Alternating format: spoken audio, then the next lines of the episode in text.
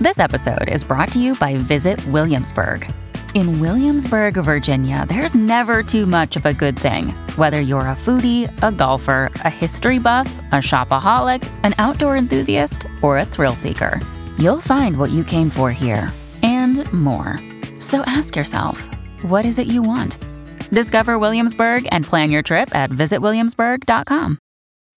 When you need mealtime inspiration, it's worth shopping Kroger, where you'll find over 30,000 mouthwatering choices that excite your inner foodie. And no matter what tasty choice you make, you'll enjoy our everyday low prices, plus extra ways to save, like digital coupons worth over $600 each week. You can also save up to $1 off per gallon at the pump with fuel points. More savings and more inspiring flavors make shopping Kroger worth it every time. Kroger, fresh for everyone. Fuel restrictions apply. Quels sont les trois meilleurs films à voir avec son ou sa partenaire? Merci d'avoir posé la question. Si vous ne savez pas quoi regarder avec votre dulciné pour la Saint-Valentin, on va essayer de vous aider. Certes, si vous regardez Titanic, Love Actually, Eternal Sunshine of the Spotless Mind ou Laurence Anyways, vous êtes à peu près sûr de pleurer déjà et de passer un excellent moment. Mais il y a de grandes chances que vous les connaissiez déjà. Aussi, voici une contre-sélection, tous disponibles en VOD ou SVOD, pour se lever au creux du canapé avec des chocolats et un paquet de mouchoirs, au cas où, on sait jamais, les yeux viendraient à vous piquer. Tu penses à un film en particulier? En attendant Bojangles est un film français sorti en 2022, mais actuellement dispose sur MyCanal. Nous sommes sur un vrai coup de foudre, et la relation qui suit sera totale et passionnée entre Virginie Efira et Romain Duris. Très vite s'ajoute leur fils, véritable clé de voûte de ce couple, dont le mantra de vie pourrait s'apparenter à Hakuna Matata. Ils dansent, ils festoient, ils se séduisent, ils restent hermétiques à l'austérité du monde extérieur. Mais cette réalité va peu à peu empiéter sur leur monde fantaisiste sagement absurde, car Madame cache un secret dont la noirceur attaque sans prévenir.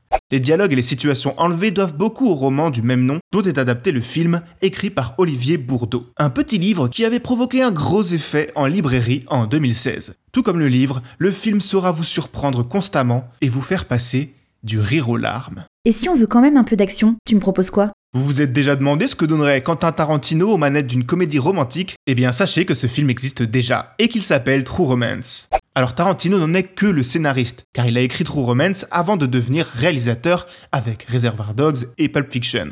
D'ailleurs, on trouvait déjà des scènes de ces films dans la première monture du script de True Romance, car tous les ingrédients du style tarantinesque y sont déjà. Dialogue improbable, clin d'œil au monde du cinéma et histoire de gros rien de dépaysant, sauf que cette fois, ces ingrédients sont au service d'une romance entre Clarence Worley, un geek vendeur de comics joué par Christian Settler, et Alabama, Cold Girl interprétée par Patricia Arquette. Leurs deux mondes n'ont peut-être rien à voir, mais le coup de foudre est immédiat, tellement que les deux amoureux se marient dès le lendemain de leur rencontre. Sauf que tout va très vite se compliquer quand la mafia va s'en mêler. Drôle, tendu, un peu triste, True Romance, sorti en 93, est toujours un plaisir à tous les niveaux. Sans compter qu'il est réalisé par Tony Scott, l'homme qui allait marquer de sa patte les films d'action hollywoodiens pour les 20 années qui suivirent. Super. Et pour la dernière proposition? Tant qu'on est chez les grands réals, laissez-moi vous parler de l'homme derrière Magnolia, There Will Be Blood ou plus récemment Licorice Plaza. Paul Thomas Anderson. Mais une filmographie bien remplie comprend souvent des œuvres un peu moins connues. Penchons-nous sur l'une d'entre elles, sortie en 2002. Punch Drunk Love. Il est moins cité peut-être car le film paraît plus simple derrière ses atours de comédie romantique avec Adam Sandler. Pourtant, il est délicatement décalé, et entre ces scènes de malaise et de tendresse, il est dur de ne pas tomber amoureux du couple qui se forme sous nos yeux. Emily Watson et Adam Sandler.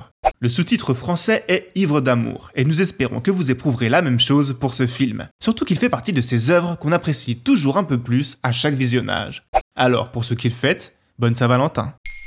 Maintenant vous savez, un épisode écrit et réalisé par Jonathan Oppard. Ce podcast est disponible sur toutes les plateformes audio. Et si cet épisode vous a plu, n'hésitez pas à laisser des commentaires ou des étoiles sur vos applis de podcast préférés.